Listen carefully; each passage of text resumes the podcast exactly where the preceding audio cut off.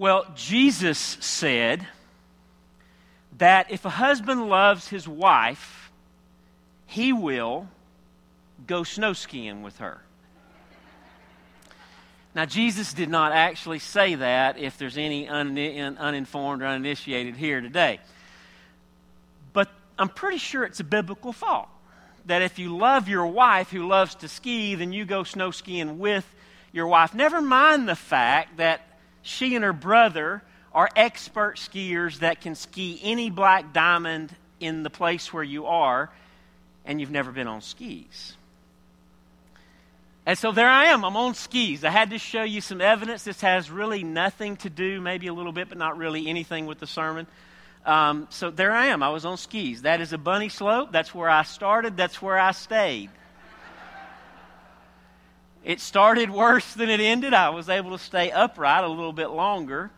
That is not a smile, that is a grimace. Because of the intense pain I found my 45 year old body during this uh, excursion that some call a vacation. but Jesus said that if you love your wife, you go skiing and you enjoy your anniversary trip and you celebrate to the glory of God. I glorified him all the way back on the plane from Denver. Just so you know, we did have a great time. There was some snowmobiling, there was a snow cat ride. There was other parts that were much more enjoyable for the old guy, but at any rate, there you go. Can't just say you love your wife, you got to do it. That does have something to do with the sermon. So, anyway, there you go. We're glad to be home. Uh, uh, well, I mean, I'm glad to be home. Betsy wishes we were still in Colorado, but um, and good to be back with you this morning. What a sweet time of worship we've had already, and uh, so maybe you've seen this guy before. That's not me. That's Arnold Schwarzenegger. If there's any confusion with the last picture. There was a bodybuilder visiting an African tribe. It wasn't Schwarzenegger and the tribal chief was just amazed at this guy's physique. So the, the, this tribal chief there in Africa asked the muscle builder, What do you do with all those muscles? The bodybuilder said, Well, it's, it's, it's probably easier to, to show you than to explain it to you. So he started going into all these sorts of different positions, uh, showing his physique. He, he flexed the biceps, and then he flexed the triceps, and then he spun around and flexed his back muscles and his obliques, and he just stood there changing poses. And after the presentation was over, the tribal chief said, Now, now that's impressive, but I have a second question. What else do you do with all those muscles? Well, the bodybuilder said, That's pretty much it. I work out to pose and compete in posing.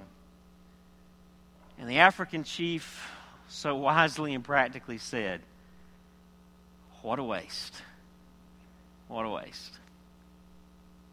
Tony Evans says many church folks work out only to pose.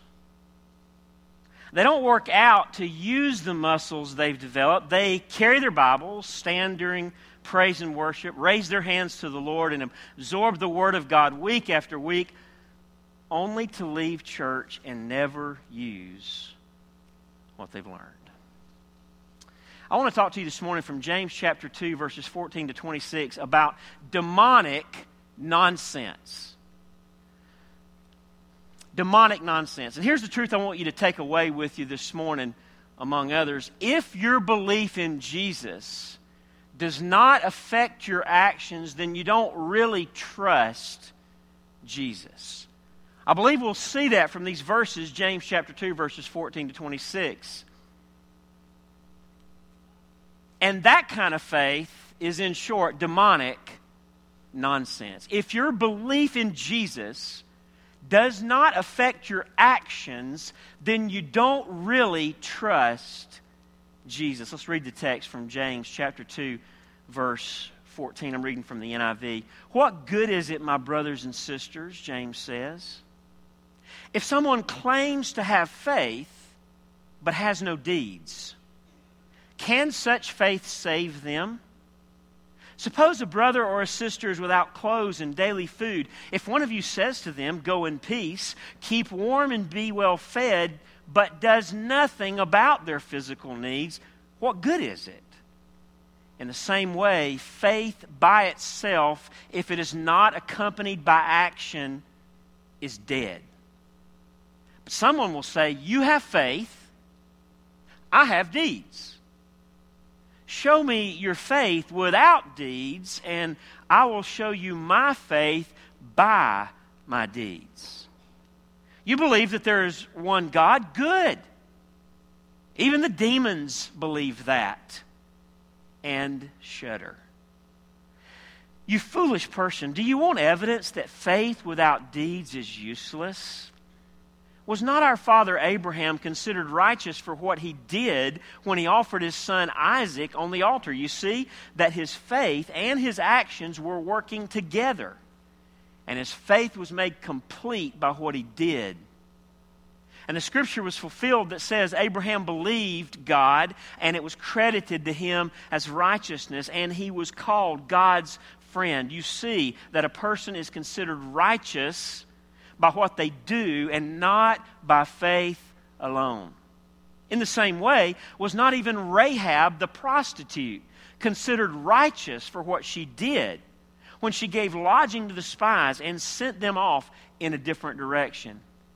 As the body without the spirit is dead, so faith without deeds is dead. Wow. Those are some pretty strong words from James, aren't they? I want you to see in this text, James here exposes three kinds of faith. Now, two of them are really one and the same, but we'll break them down. He exposes three kinds of faith in order to help us identify where we stand, where you stand in relation to God. And that's not an insignificant thing. Don't miss the, the starkness and the, the, the seriousness of this passage. First of all, James talks about dead faith in verses 14 to 17. Faith with no works is not saving faith. From the New Living Translation, you can see these, the, the passage, the scriptures I'll be reading from different translations will be on the screen. Verse 14 from the New Living Translation says, What good is it, dear brothers and sisters, if you say you have faith but don't show it by your actions? Can that kind of faith save anyone? It's a rhetorical question. The, uh, the assumed answer to that question is what? No. James is trying to make it blatantly obvious that such faith is not saving faith. It's not just that it's a secondary faith or a, a lesser than faith, it's not saving faith. Verse 14 from the message Does merely talking about faith indicate that a person really has it? Again, the assumption, the assumed answer is no. From the uh, contemporary English version, what good is it to say that you have faith when you don't do anything to show that you really do have faith? And the answer is it's of no good. Further, it's of no saving good. Pick it up in verse 15 from the New Living Translation. Suppose you see a brother or sister who has no food or clothing, and you say goodbye and have a good day. Stay warm and eat well. But then you don't give that person any food or clothing. What good does that do? So you see, faith by itself isn't enough. Unless it produces good deeds, it is dead and useless. And then from the message, Peterson translates verse 17 to say, Isn't it obvious that God talk without God acts is outrageous nonsense? It's just nonsense. It's just blow. It's just smoke. Where'd James get this stuff? Well, certainly it was from Jesus himself. In Matthew 25, Jesus said, Then those then he will say to those on his left, Depart from me, you who are cursed into the eternal fire prepared for the devil and his angels. For I was hungry, and you gave me nothing to drink nothing to eat. I was thirsty and you gave me nothing to drink. I was a stranger and you did not invite me in. I needed clothes and you did not clothe me. I was sick in prison and you did not look after me. They will also answer, Lord, when? Did we see you hungry or thirsty or a stranger or needing clothes or sick or in prison and did not help you? He will reply, Truly I tell you, whatever you did not do for one of the least of these, you did not do for me. Then they will go away to eternal punishment, but the righteous to eternal life. In 1 John, John says it this way If anyone has material possessions and sees a brother or sister in need but has no pity on them, how can the love of God be in that person? And what is the answer to that question? It can't be. That's why even Paul in Galatians, that focuses so much on the free basis of our justification. That's why, even in that letter, Paul says in Galatians 5, verse 6, For in Christ Jesus, neither circumcision nor uncircumcision has any value. It's not about your legalistic works, it's not about earning things by works before a holy God. But what it is about, the only thing that counts, is faith, specifically in Jesus Christ, that expresses itself through love. It's a faith in Jesus that works. It's a faith in Jesus that transforms us to live a life of love, even as we have been loved by Him. You see, if your belief in Jesus does not affect your actions, then you don't really trust Jesus. It's that simple. Faith without the work, fruit of works of love and service to others is dead. And James says it cannot save. But here's the bad news it's worse than that. Not only is that a dead faith, secondly, this morning, see with me in verses 19 and 20, it's a demonic faith. Faith without works is no more saving faith than the faith of demons. New Living Translation, verse 19. You say you have faith, for you believe that there is one God. Good for you. A little sarcasm in James's voice in that exclamation. Even the demons believe this, and they tremble with terror. How foolish can't you see that the faith that faith without good deeds is useless? You see faith without works is not just as we saw a minute ago outrageous nonsense. As the message translated it in verse 17, faith without works is demonic nonsense.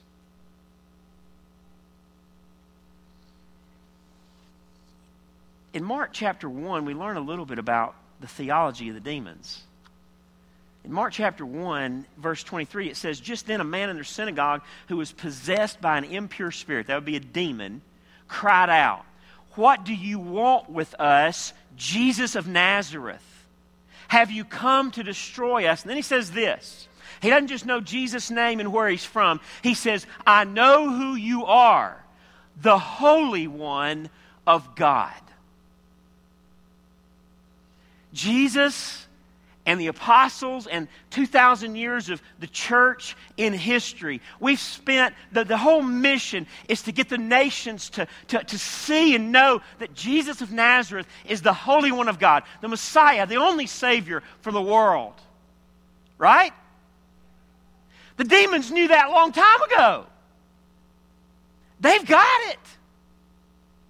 I know who you are, that Spirit said to Jesus. You are the Holy One of God. You see, the demons are not atheists, they're not liberals, they're not agnostics. Uh, the demons are orthodox. They're monotheists. They're Trinitarian in their theology. And listen, they have a great Christology, a perfect understanding of who Jesus is intellectually. Their theology is better than yours, it's far better than mine. They even bristle with fear before the holiness and the sovereignty of God. So are they saved? I mean, demons can't be saved, can they? Of course not. They're demons. And you see, James' point here is to rattle our cage and wake us up to the reality that we can have a demonic faith. That is no saving faith at all. Their mental assent to good and right theology doesn't include the repentance from sin and trust in Jesus that must come from the heart. The demons are rebels against the God that they understand so very well, and even fear with reference to the coming judgment. But their proper theology alone can't save them. Do you, do you get the point? You can have the greatest knowledge of sound theology and still only have a demonic faith. You can believe all the right stuff from the, from the Word of God. And if your faith doesn't change your life, it's demonic nonsense.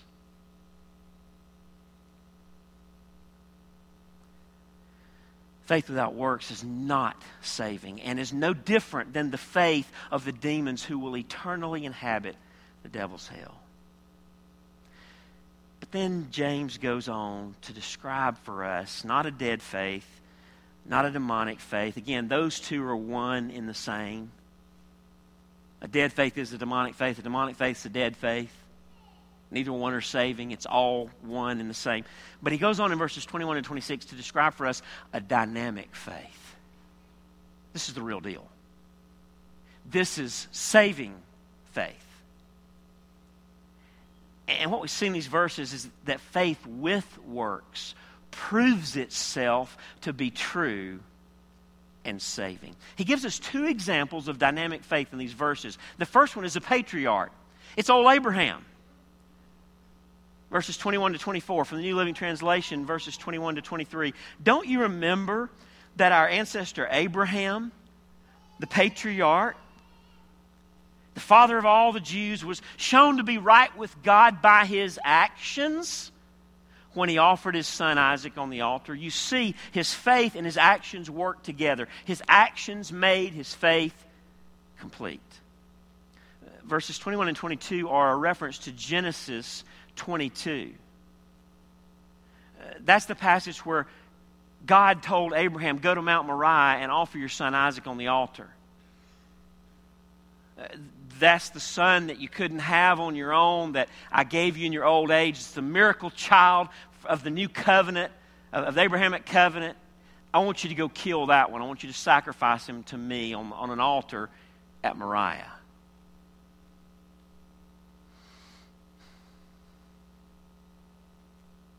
And what did Abraham do? He said, Son, let's go. He loaded the wood. He had all the stuff that he needed to, to make the sacrifice. And the Bible says that the boy even said, Where, Father, where's the lamb? He'd been around sacrifices. He knew, he knew there had to be a sacrifice, a, some kind of death had to occur on that altar that they had all the wood for. And Abraham looked at his son. He said, The Lord will provide. And he took him and he bound him and he laid him on the altar and he raised the knife, the Bible says. He was ready to kill him. He was ready to obey God. God stopped him.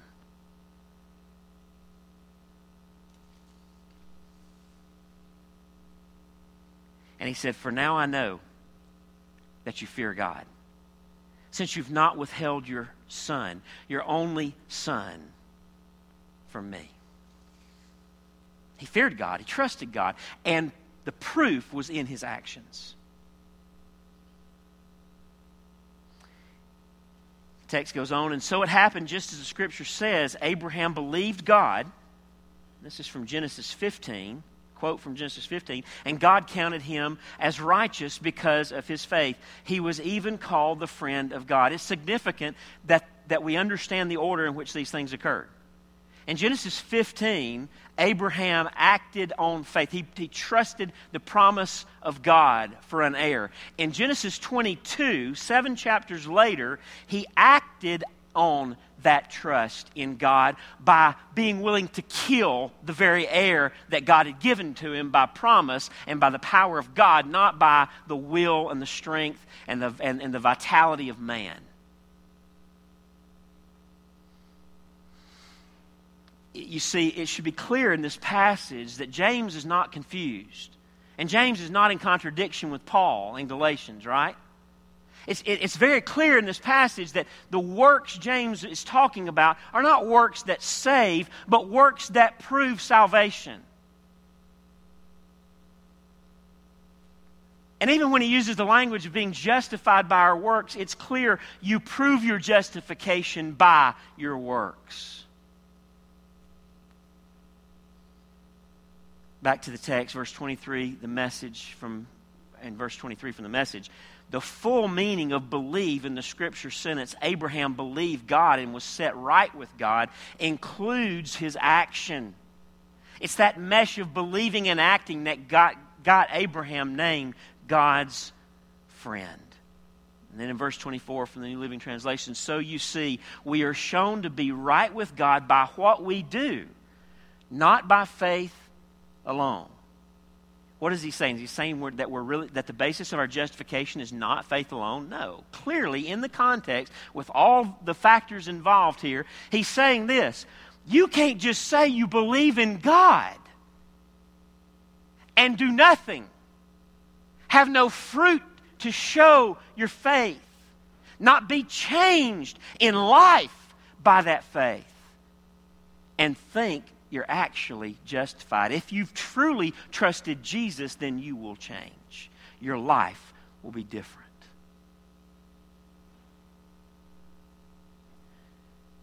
Genesis 22 gave the practical proof of the faith that justified Abraham back in Genesis 15. From the practical perspective, Mount Moriah justified Abraham. That is, it proved that his faith was true and saving. Again, God even said, For now I know that you fear God, since you have not withheld your son, your only son, from me. In Hebrews 11, the author of Hebrews had something to say about this. Hebrews 11, verse 17. By faith, Abraham, when God tested him, offered Isaac as a sacrifice. He who had embraced the promises, that's a reference back to his faith in Genesis 15 was about to sacrifice his one and only son, even though God had said to him, It is through Isaac that your offspring will be reckoned. Now we get an insight into the mind of Abraham on Mount Moriah. This is amazing. Abraham reasoned that God could even raise the dead. And so, in a manner of speaking, he did receive Isaac back from death. The author of Hebrews tells us something went through Abraham's mind on that mountain. And it had to be something like this God, I, I, I don't get this. You promised me this boy. This is the one that the whole nation is to spring from. I couldn't, Sarah and I couldn't have him on our own. You had to, you had to supernaturally enable a pregnancy at like 90, 100 years old, whatever it was. But you did that. And I don't get what's going on today. You've called, told me to come to this mountain. You've told me now to sacrifice that boy. And so, God, I don't know. I mean, if you, if you can give me a son like this, then I'm just going to assume that you can resurrect him from the dead. And so I'm going to follow through this. I trust you. I trusted you one time and you, you, you, you did what you said you'd do. I don't have any reason not to trust you, God. Author of Hebrews tells us he reasoned in his mind that God could raise the dead. If you want to see how much I love you, if you want to see how much I trust you, God, I'll do it. And I reckon you'll just raise him from the dead. Wow. That's saving faith. It's not a faith that just talks about loving and trusting God. It's a faith that goes to the nth degree to show that you trust God.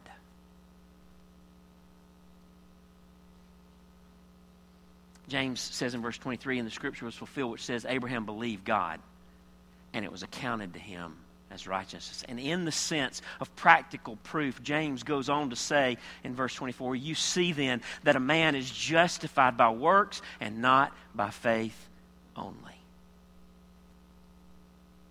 If someone has, says they have faith,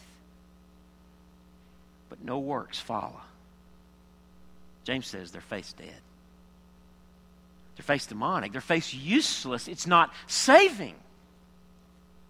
And so we see the example of a dynamic faith in the life of Abraham, but also not just a patriarch. James then goes in verses 25 and 26, he wraps this whole thing up with the example of a prostitute. That's kind of an, one extreme or the other, isn't it? Let's go to the father of the nation, and now let's go to this Gentile prostitute that got folded in because of her faith. Rahab we're not going to take time to go there, but in Joshua 2 and, ver- and, and also chapter 6, Joshua 2, Joshua 6, there we see Rahab demonstrating her faith by risking her own life to protect the Israelite spies from the officials, the wicked officials of her own town, Jericho. She'd already heard about the God of Israel. Stories had come how, how awesome and powerful he was, and, and, and very clearly she had believed that this God was the true and the living God. Before the spies came, but then it was her risk to save the spies that demonstrated her faith, that showed her faith, that practically proved her faith in Yahweh. You see, faith that works proves itself to be true and saving. Verses 25 and 26 from the New Living Translation. Rahab the prostitute is another example. She was shown to be right with God by her actions when she hid those messengers and sent them safely away by a different road. Just as the body is dead without breath, so also faith is dead without good works. Verse 26 from the message. The very moment you separate body and spirit, you end up with a corpse. We, we all get that, right? When the spirit leaves this body, what's left? Nothing but a corpse, a body, a shell. The person's dead because their life giving spirit has gone. Separate faith and works, and you get the same thing a corpse, a spiritual corpse. That's all you have contemporary English version, verse 26. Anyone who doesn't breathe is dead. I mean, this, this, are, are y'all tracking with this deep science? I mean, this is complicated, right? Anyone who does not breathe is dead. And faith that doesn't do anything is just as dead. You see, if your belief in Jesus does not affect your actions, then you really don't trust Jesus. As James said back in verse 18, now someone may argue, some people have faith, others have good deeds. You know, we, we've kind of all got our gifts. You've got faith, I've got deeds. But I say, how can you show me your faith if you don't have good deeds? I will show you my faith, James says, by my deeds.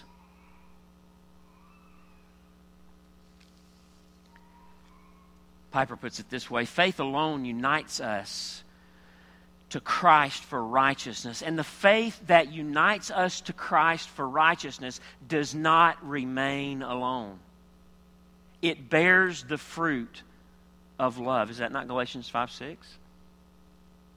What counts is faith expressing itself in love. It must do so, or it is dead, demonic, useless faith, and does not justify. And you know, Ephesians 2, verses 8 through 10, Paul, one of the most, one of the most clear passage on grace, salvation, it, it, he still works this in, doesn't he? For it is by grace you've been saved through faith. And this is not from yourselves, it is the gift of God. It's not by works, so that no one can boast. And that's where we stop when we want to make the point about grace, right? But verse 10 says there's more. How do you know that grace transaction has happened?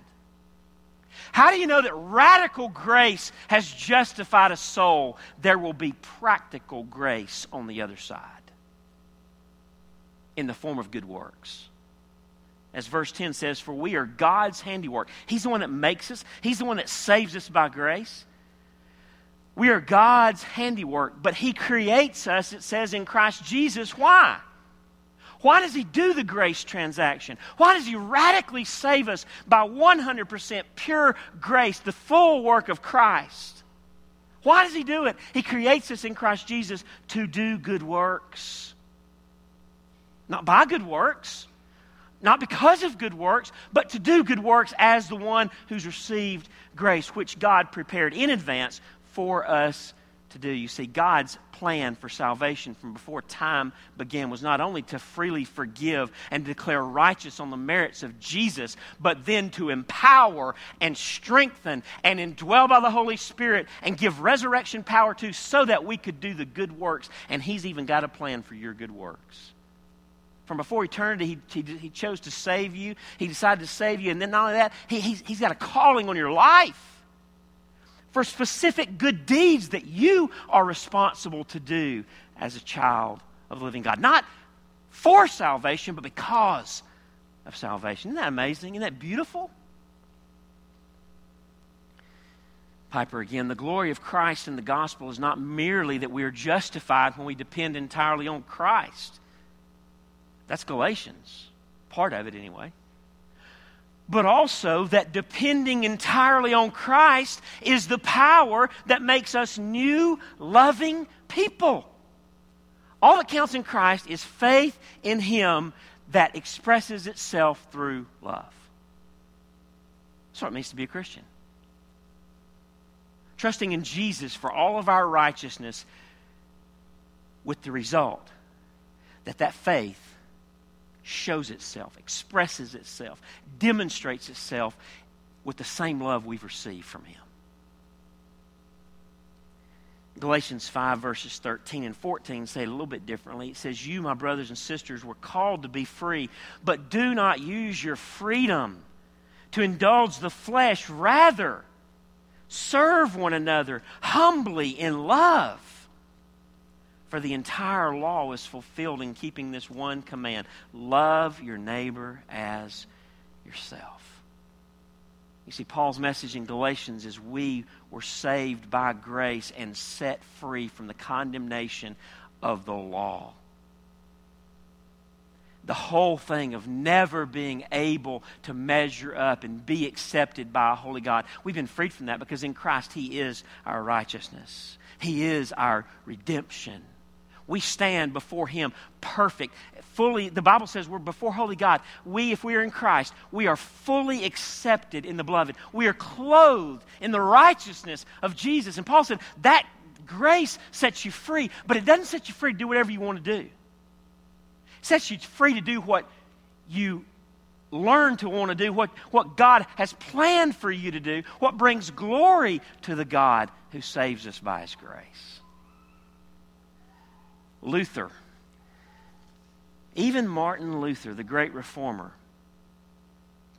who, he, he kind of had trouble with the book of James. He kind of struggled. He loved Galatians. Kind of struggled with James at points. But even Martin Luther said this Oh, it is a living, busy, active, mighty thing, this faith. It is impossible for it to not be doing good things incessantly. It does not ask whether good works are to be done, but before the question is asked, it has already done this and is constantly doing them. Whoever does not do such works, however, is an unbeliever. Are we clear on what saving faith is this morning?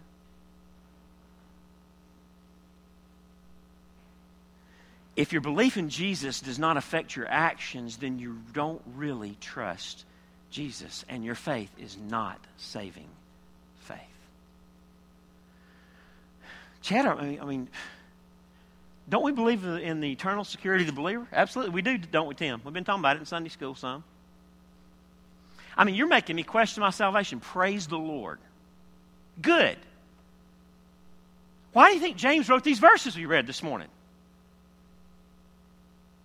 So that we would examine ourselves, as Peter says, to see if we be in the faith.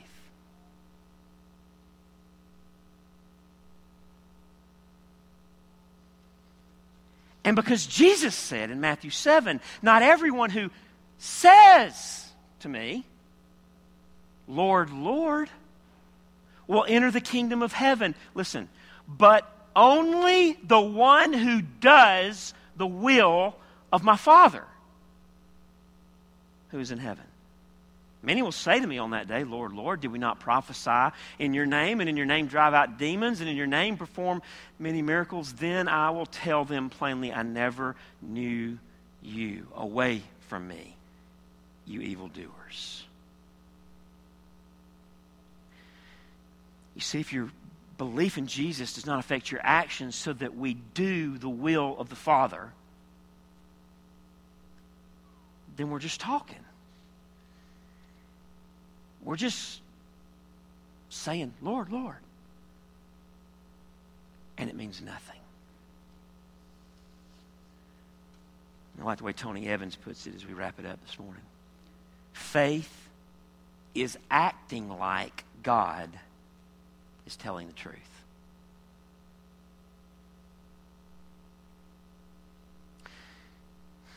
If God is telling the truth and I act like it, a couple things are going to happen, right? If God is telling the truth in the gospel, then I'm going to believe in my heart and confess with my mouth, Romans 10, that Jesus is Lord and that God has raised him from the dead. I'm going to, that's what's, that's what's going to happen. I'm going to embrace with my heart radical grace in Jesus. But if God's telling the truth, then His Spirit's going to come live inside of me. Jesus, as we tell our children, is going to make my heart His home. And when He does that, guess what happens to my life? Practical grace flows out and changes the way I think, the way I live, the decisions I make, the way I, the way I talk to people, the way I interact, what I do, what I don't do. It changes it all. Why? To earn something with God? No. To demonstrate my trust in Him. In short, by loving our neighbor as ourself, we show that we love the Lord our God with all our heart, soul, and mind. We, we, we show that we're trusting what He's done in Jesus. And so here's the question as we wrap it up and as we come to this table this morning Do the works of your life as a professing follower of Jesus, do they justify you? That is, do they practically prove that your professed faith in Christ is real and true and saving. In other words, do the fruits of your life prove the root of faith in God's grace? Because here's the deal if your faith is rooted in the grace of God, something grows out of it called good works, specifically works of love and service for your neighbor. Or has the Lord revealed that your faith is dead, useless, even like that of the demons. Because there are no works, there is no fruit to prove what you say you believe about Jesus. Do not take this passage lightly. For your soul's eternity is at stake. if your belief in Jesus does not affect your actions, then you don't really trust Him in a saving way. But hear me. Today can be the day of salvation for you. Maybe you're here and you've never heard anything like this out of the Word of God. Never read the book of James, never seen this, but it's shaken you to the core and you realize that you don't know Jesus. It's just somebody you talk about. It's just something you do socially. You, have never trusted him because there's no fruit, there's no change in your life. You, you're still living just the way you've always lived. And today you need to come to him and ask him to save you. He'll do it.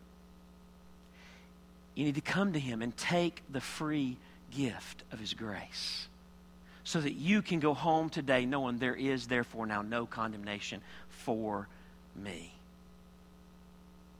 And so that when you go home today, you will have been raised to walk in newness of life. Not living the way you lived before, but because of the resurrection, empowered to live out the resurrection in victory over sin in your daily life.